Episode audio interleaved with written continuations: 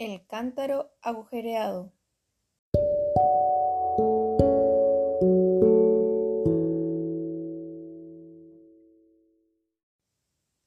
Un campesino muy pobre que vivía a lo alto de una montaña bajaba todos los días desde su casa hasta el río con dos cántaros en la espalda.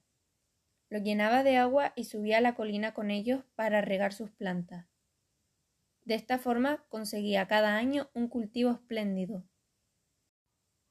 Pero una calurosa tarde de verano, el hombre se sentó a la sombra de un árbol a descansar, y una piedrecita hizo un pequeño agujero en uno de los cántaros.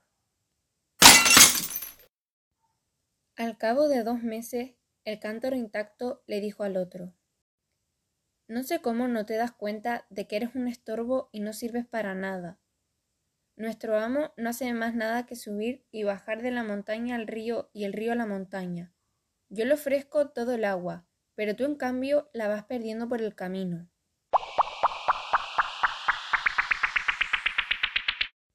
No llevas ni la mitad de agua, con todo el esfuerzo que hace él.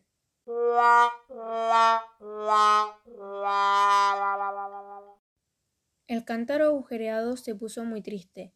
Al día siguiente le dijo a su amo Amo, no debería llevarme al río.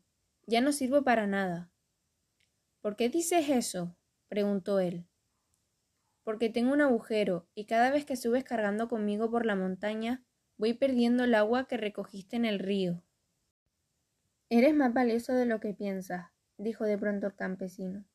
¿O acaso no te fijaste en que ahora el camino de vuelta a casa está repleto de hermosas flores?